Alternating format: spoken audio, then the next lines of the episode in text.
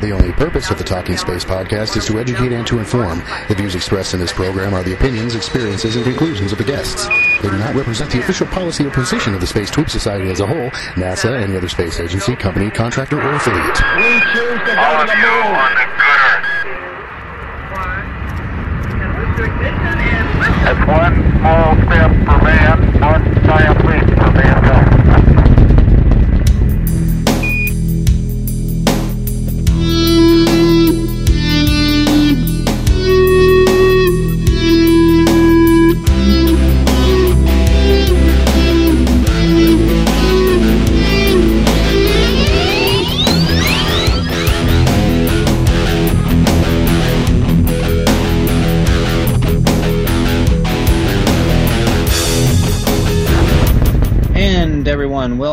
to episode number 204 of Talking Space. My name is Gene Mikulka, your host, and I'd like to welcome on board our usual list of suspects. Uh, good evening, Sawyer Rosenstein. How you doing today? I'm doing very great. How are you, Gene Mikulka? Pretty darn good there, Sawyer. Mark Ratterman, how you doing there, my friend? Hi, Gene. Uh, it's kind of different having you there in the captain's chair. I had a wise, wise guy joke for Sawyer, but I guess I'll hold it for another show. Oh, Thank thanks, you, Mark.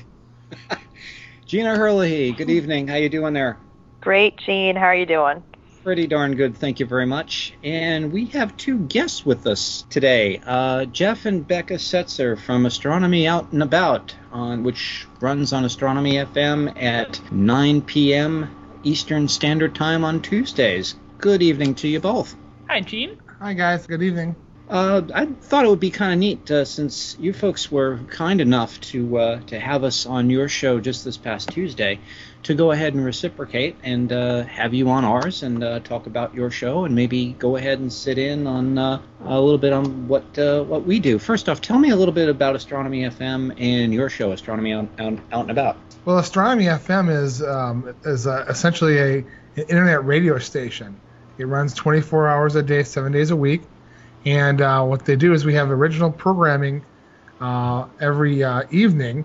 Um, typically, is when we have it, and then we repeat that programming um, at different times throughout the next day because we have a global listening audience. And Astronomy Out and About is our particular show that we do, as you mentioned, uh, Tuesday evenings at 9 um, Eastern Standard Time.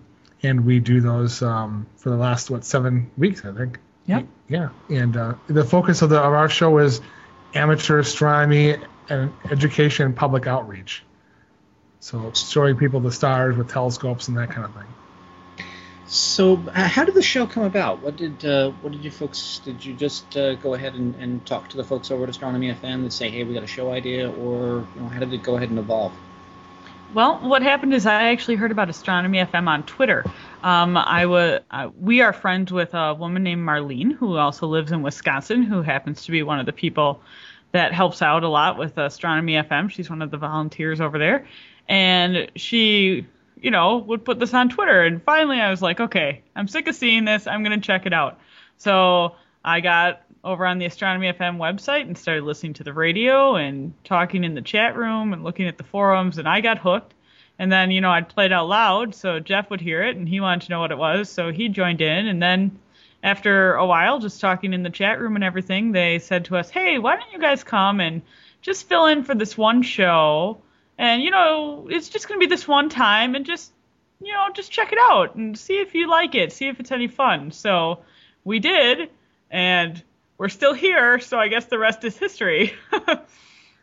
like so many volunteer efforts, it was sort of, hey, why don't you try it once? And then immediately after our, our show, they started talking about having it as a regular feature. And I know I would, when I was talking with Becca, we thought, well, maybe they'll have it maybe monthly or something like that.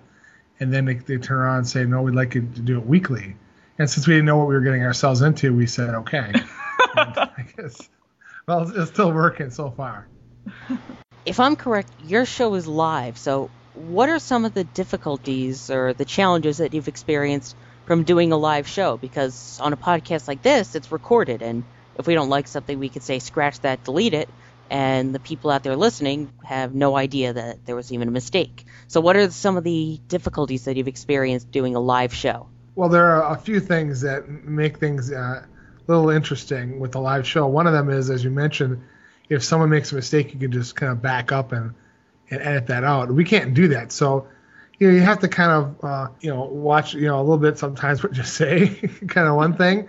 Uh, another thing is um, the technology can get, sometimes get in the way. So I mean, when you guys were on Gene and, and sorry, you guys were on this last week on our show, and we had we ended up having some problems because the uh, you know the, the technology that we use uh, includes Skype and it also includes uh, streaming server technology, and the uh, streaming server that we were that we ran time on actually decided to start doing a uh, operating system, a Windows operating system update right in the middle of our of our broadcast. So it went it rebooted itself, it went down.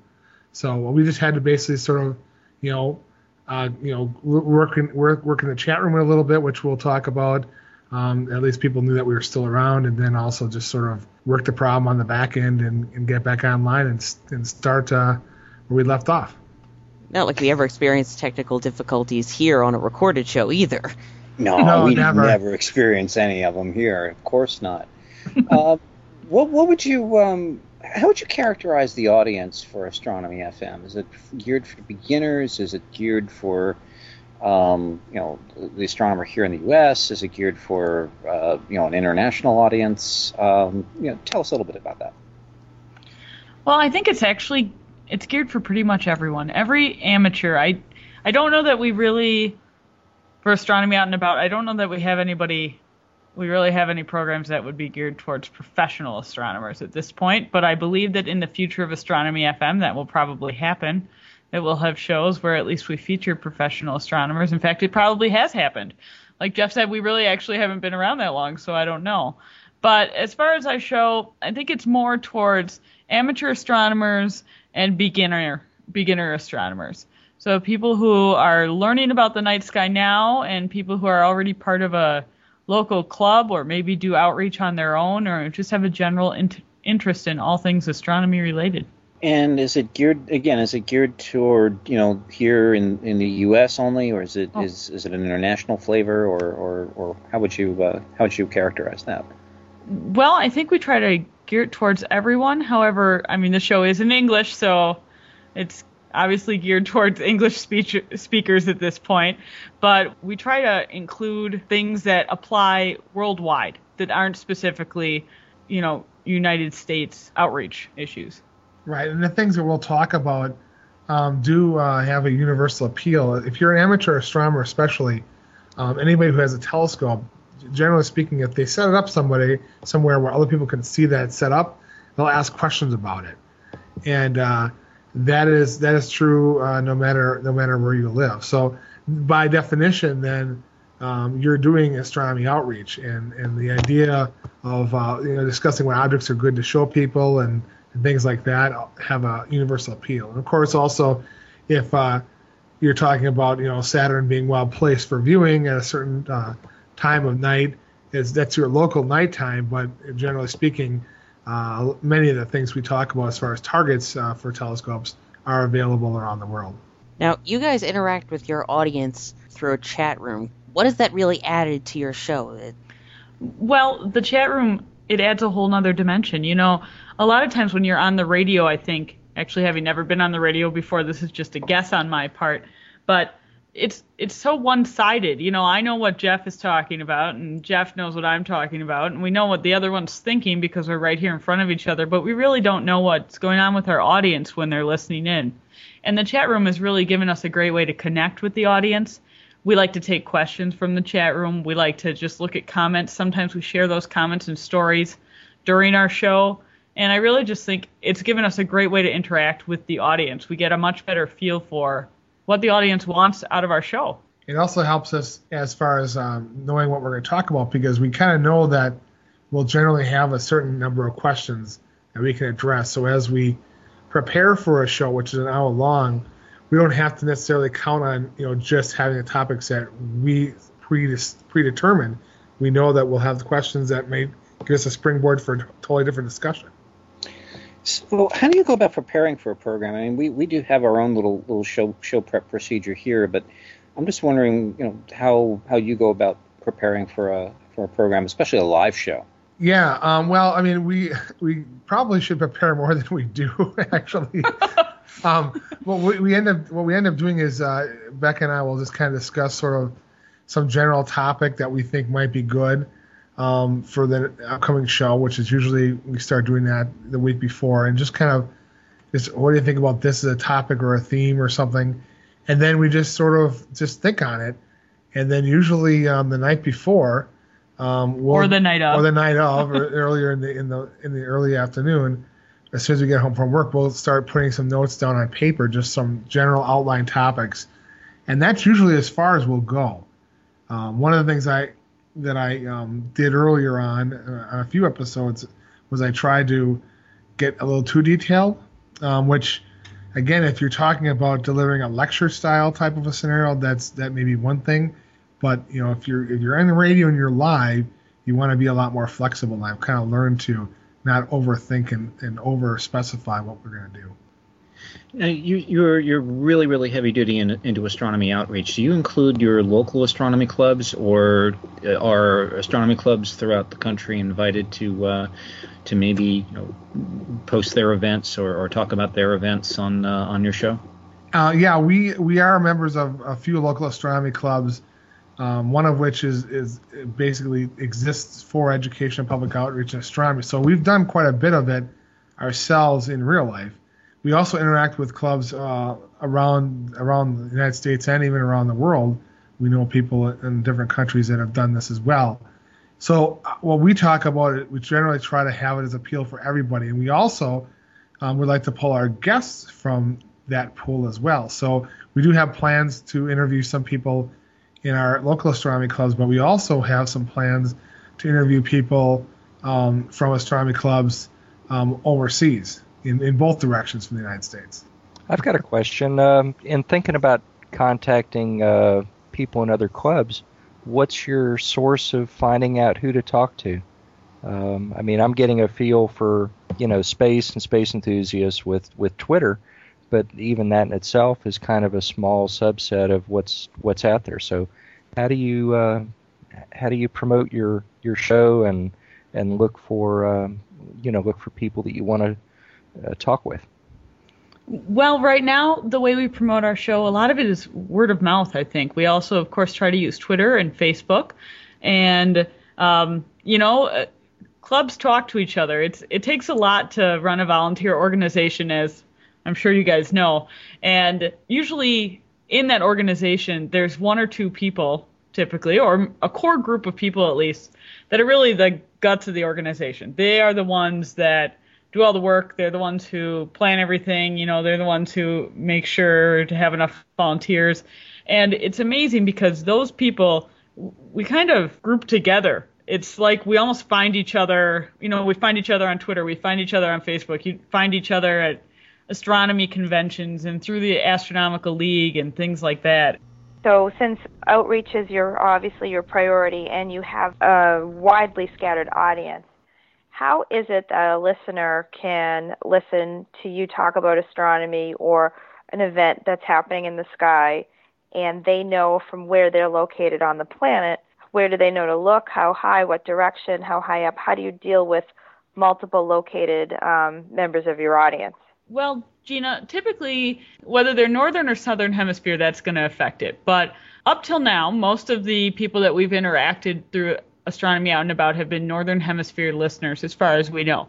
So what we would do is, you know, it may not be dark where they are right now. It may not be night time for them, but typically, things the night sky doesn't change that much over the course of a couple of days. If you get over the course of a week, that's going to cause a problem. But for us, over the course of a couple of days, it's easy to explain. You're going to go outside about when the sun goes down, maybe an hour after. Look to the south. You know, the brightest star in the sky is actually Jupiter, or that's good for this time of year. I think. Otherwise, um, whatever it is, it's going to be, you know, go outside, look to the south. It's going to be 30 degrees up. And then to tell someone how far up in the sky 30 degrees is, what we do is we use uh, your hand. And if you go outside and you stand up and you hold your arm or you hold your fist at arm's length, That's about 10 degrees. So even for a beginner astronomer who really doesn't know anything about what 30 degrees looks like, it's very easy to explain no matter where they are on the planet that you go out, you hold your fist at arm's length, and you do three fist lengths, and that's 30 degrees. So we try to use frames of reference that mostly everyone can understand. Okay. What where is the show currently, and and where do you see astronomy out and about going in the future? Well, uh, we've just uh, completed our seventh uh, show, so we have a lot of uh, a lot of uh, room ahead of us. And we, honestly, we're not totally exactly sure where where we're going to be going, but we do know that we have some interviews that we want to set up. We also would like to do some some um, uh, shows if we could to outdoor events. So, for example, um, assuming we can get some internet access at uh, our club observatory or some of the other locations that we do our, our public outreach events, we'd really like to be able to actually do the show uh, on location. Now, barring that, um, we can also um, fall back on doing a recording of interviews or, or that kind of thing, and then folding that into our live show at a future date. So that can be anything from um, you know doing putting t- telescopes on the sidewalk at uh, a local uh, shopping mall, which we do as part of our outreach, and just interviewing uh, passersby as they're looking through telescopes and what they saw, to um, well, amateur astronomy gatherings called star parties, more campout type scenarios where people are out there sort of like you know a bluegrass jamboree type of thing, but for astronomy. I mean that everyone just kind of gathers out there and hangs out for a couple days, and then you know we like to do a show from uh, one of those events as well. We'd also like to do some shows from places around the area and maybe even farther than just our area if we ever get to. Things like Yerkes Observatory in Williams Bay. It's the home of the largest refractor on the planet. I mean, it would be great to be able to go there and do a live show with some pictures, maybe some, you know, pre-recorded video, and just show people around the world, hey, this is what we have. This is close to home. Isn't this a great building? We'd we'd like to do something like that in the future A too. virtual tour type scenario. Uh, I- I've I've heard your your show, and I think it, it's a fantastic uh, outreach medium. And by the way, I did sit in on the show where Jeff, you were talking about uh, you know beginning uh, telescopes and, and so on, and, and how to how to you know operate your first telescope. And I thought that was a rather elegant uh, description of how to how to deal with that problem. So Thank really, that was that was really neat. Um, just a real quick question. I think um, I, I just wanted to go ahead and say first off, thank you for extending the invitation for inviting us on your program this past week. Um, Sawyer and I just had a had a real good blast. I'm, I'm sorry that we couldn't get the whole team there, but uh, um, just again, thanks for uh, for being so gracious to us. Yes, indeed. And and I believe uh, we have an announcement to make, don't we? Would you please be kind enough to make that for us? We certainly would. Um, we would like to announce that we are inviting the Talking Space team, so that's you guys, to have your show on Astronomy FM and be part of the Astronomy FM family playing the Talking Space podcast. And uh, I'd like to say that uh, on behalf of the entire team here, that we've graciously accepted that invitation. So I believe we will be effectively starting in the Astronomy FM lineup uh, this coming week, correct? You will be on Tuesday night at 10 p.m. Eastern Standard Time. You will that will be the first broadcast that we have of your show. Wow. Um, well, we're- thank we're- you very much for that, and we hope everybody out there will get to listen to that and also interact with people live in their chat room. I think it'll it'll be it'll, it'll be really really fun being a part of the uh, part of the Astronomy FM family. I think I think we're gonna it'll be a fun relationship. We think it will too, and we're just really glad to have you guys. Okay, I, I think also it might be kind of fun too if you guys, if, if you don't mind, uh, would want to sit in and and uh, listen to what we usually do, do here on the show. And if you want, you can you know by all means chime in and, and add your uh, add any insights that you might have to the to the three questions that we're going to be discussing tonight. Fantastic. We'd love to. Almost like that Alrighty. roundtable discussion that we had on your show, except the actual version. exactly. Alrighty. Well, with that with that in mind, uh, team, if you don't mind, I think we're just going to jump right on it in here to uh, on uh, issue one. Looks like the uh, NASA fiscal year 2011 budget battle has begun, and already a 100, one, $1.1 billion salvo has been fired at the space agency. Uh, Keith Cowing's NASA Watch is reporting that Mike Griffin's original Constellation infrastructure is absolutely dead. What do you guys think? Think is is he right? I mean, given given what we've heard, uh, there have been several different reports out there uh, from several different sources. Uh, Jeff Foust's uh, uh, space policy blog, uh, Space News, the whole bit, confirming that uh, indeed there is going to be uh, 1.1 billion dollars removed from the budget. What do you guys think the repercussions of that are going to be? And uh, given the fact too that we're knocking on the door with the State of the Union address coming up on January 27th. It's horrible. I mean, we I, I think we got to give President Obama the benefit of the doubt to see if he's going to make an announcement. I mean, there are options that were presented to him. So is he cutting this out to delay it a year? uh, do something better in a few years' time, maybe. But again, it's the repercussions of, you know, you've got all these engineers that are there, ready, ramped up, know the systems, know know the know the policies at NASA, know how to work this, you know, the agency, and especially after the Columbia tragedy and all of the changes that were made about safety, and you're going to have to lay off this workforce. That it's a tragedy. I mean it's going to cost more money to restart this later.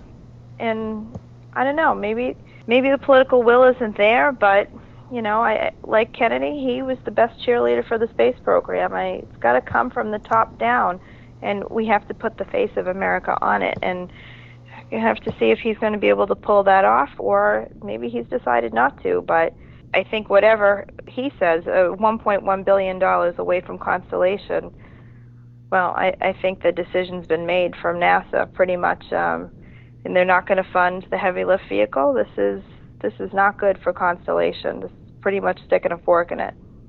I agree exactly with what you said there, Gina, because if I remember correctly, in the Augustine Commission's report, they said that the Ares slash uh, Orion program can get absolutely nowhere unless they add an extra three billion dollars to NASA's budget. And I would say taking away 1.1 billion is not helping at all. And so I think right away the repercussions are immediate because NASA now has to rethink their program out of what they can do, especially saying that their program that needs $3 billion is already losing. So they're going to have to redesign everything from scratch, which, as we were talking about last week, they were saying is pretty much unwise, but they may have to. And so I think this is just going to start a whole chain of events, and the dominoes are going to be falling the wrong way. Yeah, I've been doing a lot of thinking with this, and um, you know, I hate to be positively negative, but um, I don't think the uh, government at the upper levels really cares more than the blink of an eye about the people that are affected with this. And when I say people that are affected, you know, we're talking about the employees and contractors at NASA we're also talking about the Americans and the population of the whole world that are positively affected by research, by things, by science, by technology, by innovation. I don't think they really care about that. I think they're concerned uh, in the in the political space with how they're going to be perceived come the next election, if they're going to get to keep their job, or if they're going to be out on the street. And I don't think they really care about the folks that we care so much about. And I think it's going to be a slow road to to change the whole science and space perception within America to where it's perceived as being as something as important as defense and communications and the media and entertainment. It, it doesn't have that uh, that high a level. I think it'll get there, but it's going to be a slow process. It's going to be things like Jeff and Becca are doing with their show, with the other shows on Astronomy FM, hopefully with what we're doing, with what the Space Tweep Society is doing. It's going to take all of that. Every every single little bit is seems like such a little bit, but it's going to positively influence some people with what we see as being so tragic, and hopefully it won't go quite the way we we're talking. Yeah, I'm keeping my fingers crossed too. I mean, just this past week, uh, I guess it was on January 20th on Florida Today in the Flame Trench blog. Uh, they were saying that the um, aerospace workforce outlook report was released, um, and uh, it's looking rather bleak for the amount of jobs that are just going to be lost on the Space Coast alone. Uh, I believe the um, the estimates out of the uh, estimated uh, 9,160 they're reporting that uh, they estimated that 7,000 jobs are going to be lost, um, and that's just um, at KSC alone. Um, not to mention too the uh, local the repercussions to the local economy over there. Number one, I don't think the local economy is going to be able to absorb you know 7,000 jobs, the loss of 7,000 jobs. That's number one. Number two is you know you have to think of I mean you know the the outlying areas as well. I mean the little luncheonettes, the hotels, things like that. They're going to be barren for for quite some time. So there is going to be a huge economic impact to the Space Coast on this whole thing, and I don't think um, a lot of people have kind of looked at that angle of it. Everybody's talking about, uh, well, we've got to create jobs, we've got to go ahead and, and, and maintain our economic and, and uh, scientific edge in this country, and yet we are going ahead and just just flushing down the drain um, 7,000 you know really really skilled workers. And to me it, that that is just rep- just absolutely reprehensible. We were talking about this earlier. The two of us really don't keep up on this probably as much as we should. We're so into the outreach portion of it that we don't really keep track of the space news um, but just in reading about it this past week it's disturbing i you know it's not like these 7000 people can go and get a job at McDonald's and that's going to be the same thing. It just doesn't work that way. This is it's skilled labor. I mean, well, I mean, I mean it's technology, and I think I think one of the things. I mean, we, we live in in the Milwaukee, Wisconsin area, right? So there's a lot of engineering, there's a lot of manufacturing that that, that goes on. I work in that industry um, directly, and uh, you know we we're losing manufacturing in the Midwest, as everyone knows uh, engineering. You know, we're just if we can save 40 jobs here or 100 jobs there at at, our, at the companies in, in, our area, it's it's a major win. And um, you know, I think that to have just you know again the best and the brightest, which is really what NASA uh, represents traditionally and in actuality, um, to have that that amount of of uh, job loss, as you said, 7,000 people just in the Space Coast alone. That's that's uh, that's a staggering loss. That that would be like well, it'd be like um, closing automotive plants, multiples. In Milwaukee, know? it would be like if Harley Davidson left the city. Yeah. And all be. of those people would be out of a job, and the city would not be able to absorb them. There just aren't that many jobs here. It's the same there. It's terrible. I really have to firm, firmly agree with you on that. Somebody also mentioned, if I remember exactly, could this be sort of like a a political, you know, one-upsmanship type thing. See, we're cutting the budget. See, we're going to go ahead and cut programs that we don't think is, are necessary or required. And this might be a good lead into uh, to issue number two. Um, Senator Russ Feingold, uh, Democrat from uh, Wisconsin, uh, Becca and Jeff, you're sort of your uh, your back your uh, turf there. You know, sort of had this really brilliant money-saving idea to go ahead and try to save 24 billion dollars from the uh, from the U.S. budget. He wants to go ahead and say, okay, let's delay the entire Constellation project for about five years. Does this kind of sort of sound familiar to anybody?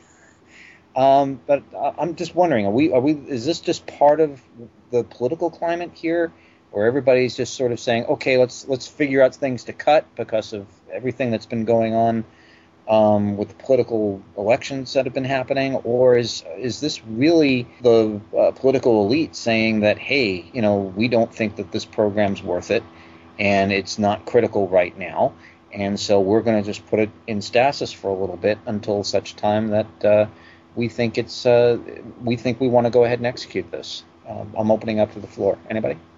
that might be a little critical. I mean, I think what's going on, obviously, this healthcare debate, obviously, there's a little backlash right now with um, Obama's plans and policies. I don't know if they're just saying no to say no. Um, I think that, you know, you, you would hear the same kind of conversation in the 60s. You have to take care of some domestic issues when there's several people out of work. Yeah, I know we're t- sitting here talking about people in the Kennedy Space Center area or in the Houston area losing their jobs, but there's so many thousands of Americans right now that have lost their jobs and lost their health care and paying higher taxes and not getting anything in return that you know to any politician just on paper i mean to a vote to spend something that wasn't automatically going to put an american to work immediately seems a little bit outlandish. However nasa is your best agency to be a automatic return on investment economic engine and i don't think the Senate or the the House or maybe even the, this president doesn't know how to get that message forward to the American people in the recession that we're in now. So I am just going to say that hopefully, I think we have to take care of a few other fires before um, we can readdress this. I think personally, I think that's what's going on. I agree, and need I say it one more time if I haven't uh, pushed it enough times on this podcast, as all of us have people in Congress and people throughout the United States don't realize how much the human space program does for them back on Earth. As as Gene said last episode, if only people realized that the money that they were spending wasn't really spending it in space, it was being returned right back to them. And um, I think people, until they can get that in their mind, that's always going to be the same thought in Congress. And even if Congress realizes that and tries to tell the public they're not going to believe it and they're going to say it's a stupid idea, just like half the United States is with the health care. I'm not taking sides on the healthcare debate. I'm just talking about the space program and how, at this point, it just seems like people, no matter what you tell them, they're not going to get it into their heads, and especially Congress. It's for them. It's all about the people, the money, the vacations. Being that um, Mr. Feingold is from Wisconsin, I think he's going to get at least a little bit of backlash on his plan just because again I, I work in the engineering field um, and our company um, our company works with 1600 other companies in Wisconsin, Illinois, and, and the UP of Michigan that do engineering, that, that do th- that make things, and they use our software for to engineer and design. And quite a quite a few of them, strangely enough, in, in the Upper Midwest, uh, these companies do have ties ultimately to the space program whether it's actually working on its rotation, whether it's working on, on heavy items, um, whether it's working on medical research. Um, we have a, a, company in Madison that, that started out, they're called Space Labs, and they, they actually started out by doing by inventing essentially wireless uh, medical monitoring for the Gemini program, and they're one of the one of the cornerstones of the uh, medical industry today, medical instrumentation. So I, I think that you know again from a job standpoint, you know you, you turn off the you know the spending for these programs, and there will be an unintended um, immediate effect, um, in a negative uh, for for job growth and all around all across the country. Certainly in the Midwest, which I think again, as Sawyer pointed out, people don't realize. You know, just like they don't realize how much all the consumer goods are, are made in China. That was a big scare with the whole that paint thing. And you could talk to anybody in our company or in, in, in our industry, in, in, in our part of the world that, you know, makes things and designs things to be made. And we could have told you that, sure, that's been going on for, for decades, literally. So, you know, it's, it's something that I think that the insiders in Washington need to take a little closer look at. And, and you, you can't, there are a few places where you can get such a good return on your investment than in in in the space program. I, I still say we're we're looking at at a uh, at a big tragic mistake here if we're going to start picking NASA's pocket, thinking we're going to go ahead and spend some money, you know, save money on that. If you try to find our podcast on Podbean.com, once in a while, um, or if you keep clicking refresh, you will find an ad for Keep America in Space. If you click on that link on the same page where you can download our podcast, it will bring you to actually a site hosted by Boeing on how to contact your elected officials to let them know, um, to, you know, send a letter to Congress urging increased funding for NASA's Constellation and Ares programs. But even if it's not specific, um, the point of it is to show your congressman or congresswoman um, that you support America in Space. So I'm going to have Sawyer add that into the link for the show, or you can find it on podbean.com if you keep refreshing our page for the podcast.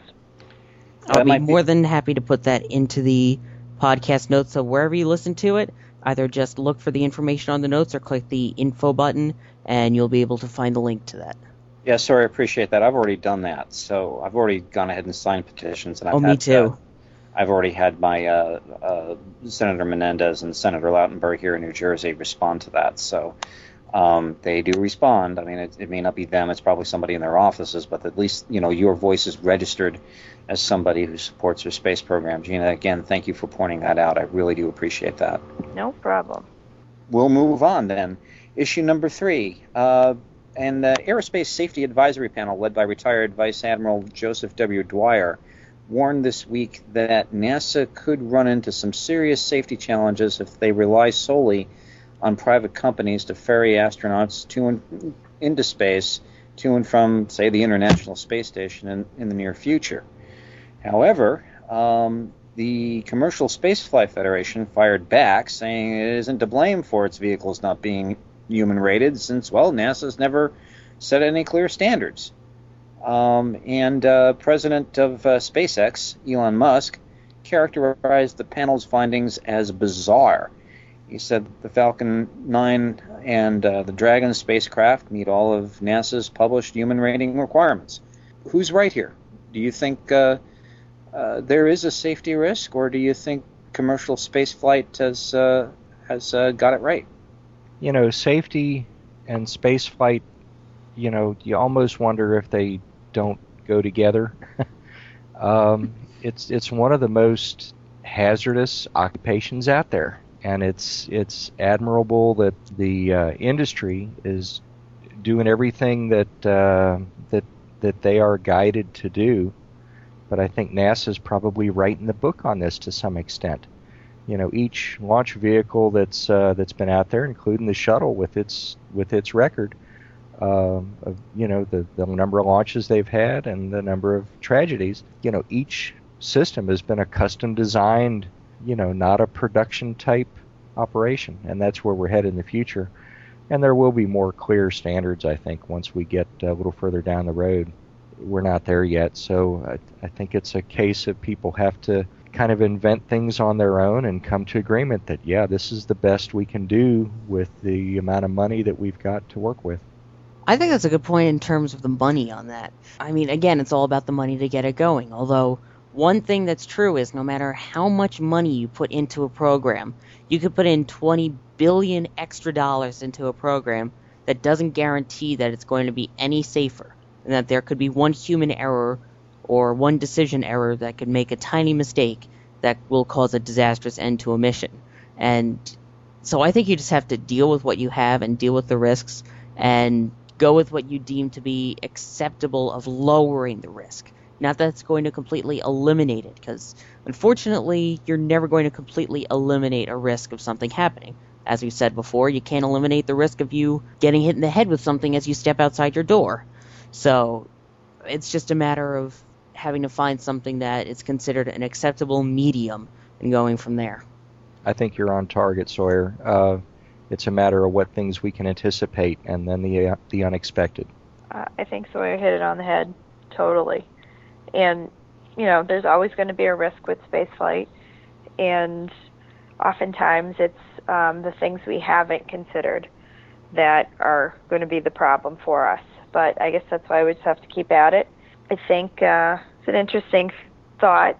You know, uh, we've done it with um, we've man rated a, a Gemini or the Titan missile into a Gemini spacecraft. It could be done, but uh, how well if that's not what it's initially designed for? So I don't know. I think NASA's got to come clean with what their specific definition is of that, and um, is it maybe this is NASA's way of protecting themselves, so they can kind of stay in the business of low Earth orbit. I don't know. There is a there is a motive in private business for profit, and uh, in in those equations there are uh, factors for safety that may not be defined by NASA, but I'm my my gut is that they're they would be different than what NASA internally would use as a driving uh, driving calculation. I guess I feel like Jeff feels we were watching uh, Miles O'Brien on This Week in Space today, in fact, and he had, and I will not remember the gentleman's name. So he had the gentleman you were just talking about, Gene, on, and he interviewed him. And my gut feeling while listening to the the man talk was that maybe they really have a good product, but it's just that it's a it's a product. This is commercial. It's always going to be commercial. The whole point of having a commercial product is to make money. So as far as safety standards go, I think personally I would get in a NASA rocket before I would get in a rocket that was made by a commercial company. I think what's going on is I think Gina made a valid point. I think NASA might be trying to hang on to the uh, the low Earth orbit uh, uh, duties. In fact, uh, I believe the uh, the advisory panel recommended specifically that uh, Ares One not be killed because of this. I think it's kind of foolhardy to get rid of Ares One and just substitute something like, say, oh, the the uh, the Falcon 9 or, or something like that, and without having something to supplement it. And I think that they're looking at Ares 1 as a possible supplement to Falcon 9 waiting in the wings or, or any of the other commercial spaceflight ventures that are going on. I don't want to just pick on SpaceX's stuff, but I think that might be it, Gina. I think you hit it right there. I think I think NASA's trying to hold on to low Earth orbit, and um, and they, they do want a piece of that action. My gut feeling, though, is let commercial have low Earth orbit, but let NASA get back into the business of pure exploration. Let's get back to the moon. Let's move on to Mars and beyond. And I think low Earth orbit is a distraction, quite frankly, at this point. We've been stuck there for about 40 years now. We know how to do it. And just give it over to somebody who you know has has potential. I will grant you though that you know there may be some safety issues because NASA's been doing it for 40 years and these are new kids on the block. But uh, they've also had to rely on 40 years of NASA experience to go ahead and build their their particular rockets. So it, it, it there's sort of a symbiotic thing here. And so that slams the lid on show number 204. Jeff or Becca, uh, thank you so much for joining us tonight and uh, uh, once again allowing us to go ahead and plug astronomy out and about. Um, that again goes on at 8 p.m. Central Time on Tuesdays. So, if uh, which is 9 p.m. Eastern. So, if uh, anybody is so inclined, please give them a listen. Uh, Jeff and Becca Setzer, again, thank you so much for coming on board. Thank you very much for having us. Thank you. It's been great, Gina and Mark and Sawyer and Gene. It's been a really good time. Uh, again, Gina, thanks so much for, for coming on board with us this this evening. It's always a pleasure to have you have you here. Thank you, Jane. Uh, Sawyer, again, thank you once again. Wonderful insights today. Not a problem. Thank you for hosting it. And Mark, thank you so much for coming on board board this evening. It was fun having you here again. My pleasure. Thank you. And thank all of you for listening to uh, Talking Space. We hope to see you again next week. And can I plug something in here, Gene, really quickly? By all means. I have to do it. Have a great day, night, evening, or whatever it may be where you are. Good night, everyone.